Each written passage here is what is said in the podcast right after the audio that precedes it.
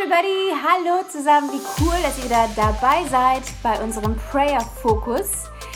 Wir treffen uns hier schon seit vier Tagen und werden das in den nächsten zehn Tagen auch weiter so machen. Wir wollen als Church zusammenkommen, um Gemeinschaft zu haben, uns auszutauschen, etwas aus Gottes äh, Wort zu hören und zusammen zu beten. Das ist uns richtig wichtig, weil wir im Moment keine Gemeinschaft haben können, wie wir sonst äh, sie erleben. Und deswegen sind wir hier und tauschen uns aus, schreiben unsere Kommentare und äh, unsere Amens und unsere Gebetsanliegen und haben so ein bisschen Zeit zusammen. Es ist zwar nicht zu vergleichen mit dem, was wir sonst kennen, aber für die Zeit, wo wir jetzt alle zu Hause sind, ist es gar nicht mal so schlecht. Und ähm, wir vermissen euch total. Wir sind echt, ähm, ja, wir merken echt, dass wir viel an euch denken, viel für euch beten und äh, euch wirklich echt vermissen.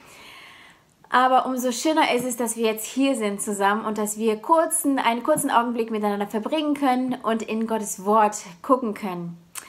Wir sind äh, für diese 14 Tage, diese 10 Tage, die noch äh, da sind, im Psalm 27. Ich habe schon in den letzten Tagen erzählt, es ist ein Psalm, den ich äh, vor kurzem gelesen habe und der auf Englisch in einer äh, Übersetzung, die ich so gerne lese, im Moment die Passion Translation, ist dieser ähm, ist dieser Psalm als Fearless Face ähm, getitelt worden und das finde ich passt total zu der Zeit, in der wir leben.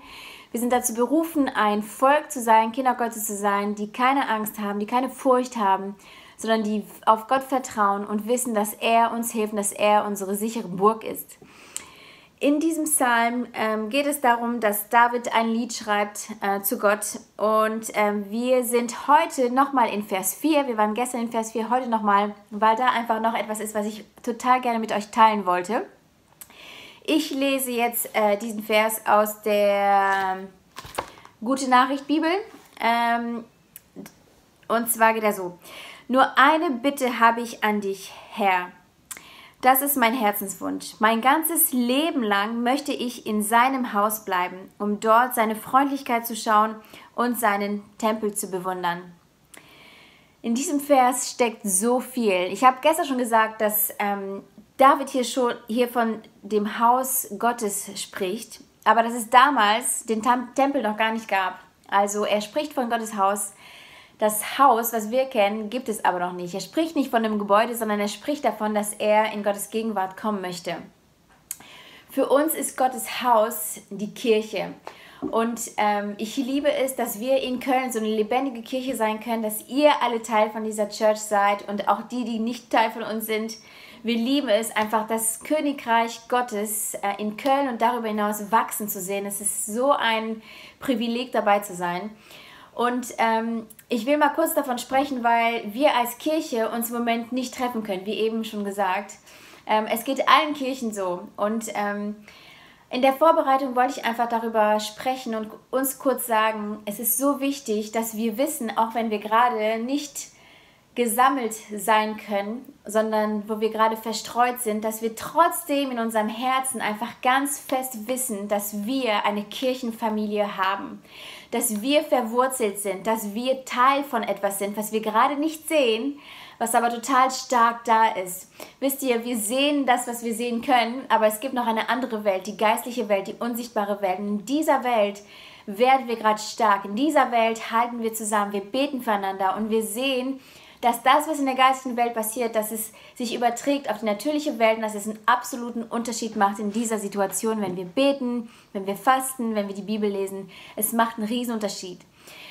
Ähm, ich habe so das Gefühl im Moment, ähm, ich meine 2020 ähm, in Deutschland in den letzten Jahren hat sich so viel getan, was Kirche angeht. Überall ähm, sind Kirchen, die aus dem Nichts herauskommen und äh, stark sind, lebendig sind, Menschen in Gottes Reich hineinbringen.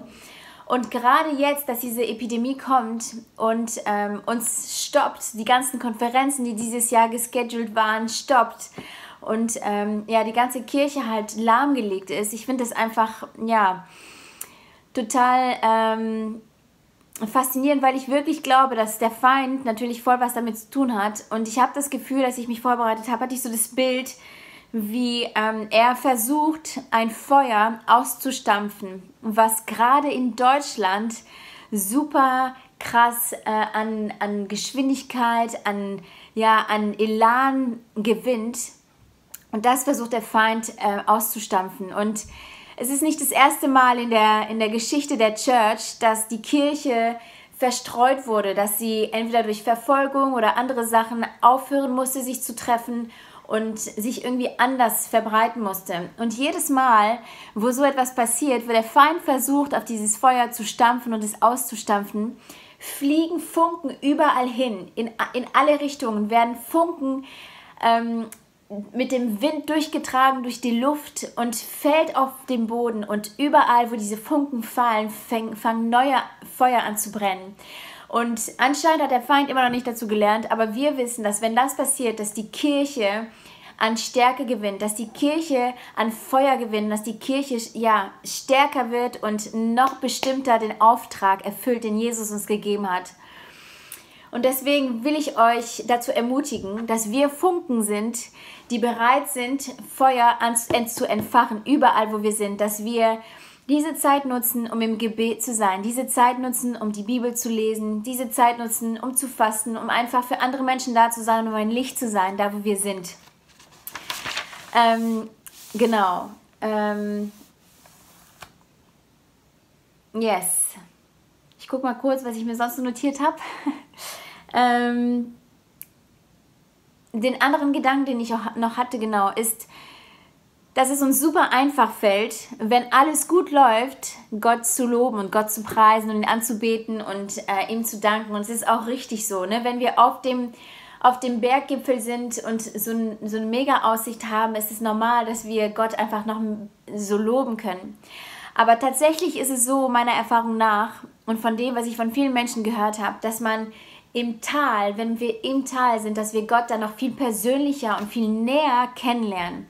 Und gerade sind wir als ganze Welt in einem Tal. Wir sind in Köln in einem Tal. Wir sind mit unserer Church in einem Tal im Moment, weil wir einander nicht sehen können. Aber da ist der Ort, wo Gott uns ganz besonders begegnet. Da ist der Ort, wo Gott uns ganz besonders nah ist. Leute, wenn ihr euch Zeit nehmt, um Gott näher zu kommen, ihr werdet merken, dass er da ist, dass er bei euch ist und dass er zu euch spricht, dass er euch im Geist stark macht. Nehmt diese geistige Nahrung zu euch jetzt in der Zeit. Es ist so wichtig, Leute. Lasst uns einfach stärker brennen, lasst uns weitergehen, damit, wenn das vorbei ist, wenn diese Epidemie vorbei ist, wenn Corona, Corona weg ist, dass wir als Church stärker als zuvor aufstehen können und aus dieser Asche her hervorkommen können. Okay? Dann lasst uns dafür beten und ich lasse euch ein bisschen Zeit. Hey, Betet jetzt, äh, betet eure eigenen Gebete, gerade da, wo ihr seid, an eurem Schreibtisch, wo auch immer ihr seid, auf dem Sofa oder wo auch immer. Und spricht jetzt euer Gebet. Come on. Lasst uns zusammen beten, Leute. Jetzt ist die Zeit.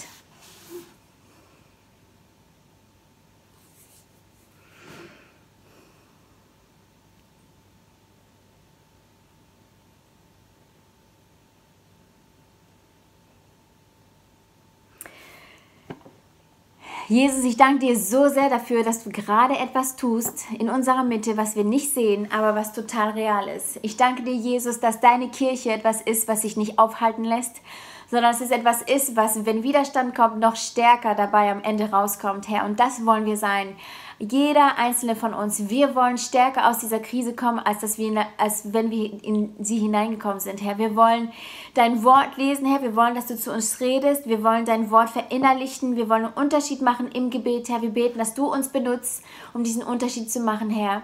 Wir beten, dass du Schutz schenkst, Herr, wo Menschen Schutz brauchen, Jesus. Wir beten, dass du deine Hand bewegst, Herr. Wir beten, dass du kommst mit deinem Heiligen Geist, mit deinem Leben. Danke, dass du der Autor des Lebens bist. Danke, dass du derjenige bist, der uns zusammenhält, der uns am Leben hält, der, uns erhält, Herr. Und wir beten dafür, Herr, dass dein Reich komme, Herr, in dieser Situation. Wir beten, dass du ein Ende dem Ganzen machst, Herr. Wir beten, Herr, für Stärke für die Leute, die gerade so viel arbeiten, Herr, die für die ähm, für die medizinischen Fachkräfte, für Ärzte, Herr. Wir beten, dass du bei ihnen bist, dass du ihnen Kraft schenkst, Herr. Und wir beten nochmal, Herr, für unsere Regierung, dass sie wirklich die richtigen Shots callt, ähm, dass sie da einfach ja ein Vorreiter ist, dass sie von dir hören, Herr. Wir beten, Jesus, dass du ihnen Weisheit schenkst. Danke, Herr, dass wir zu dir gehören, dass nichts sich aufhalten kann und dass nichts diese, deine Kirche aufhalten kann. Wir beten für die ganzen Kirchen in Deutschland und darüber hinaus, dass du uns stark machst, dass du uns als deine Braut vorbereitest. In deinem Namen, Jesus. Amen. Amen.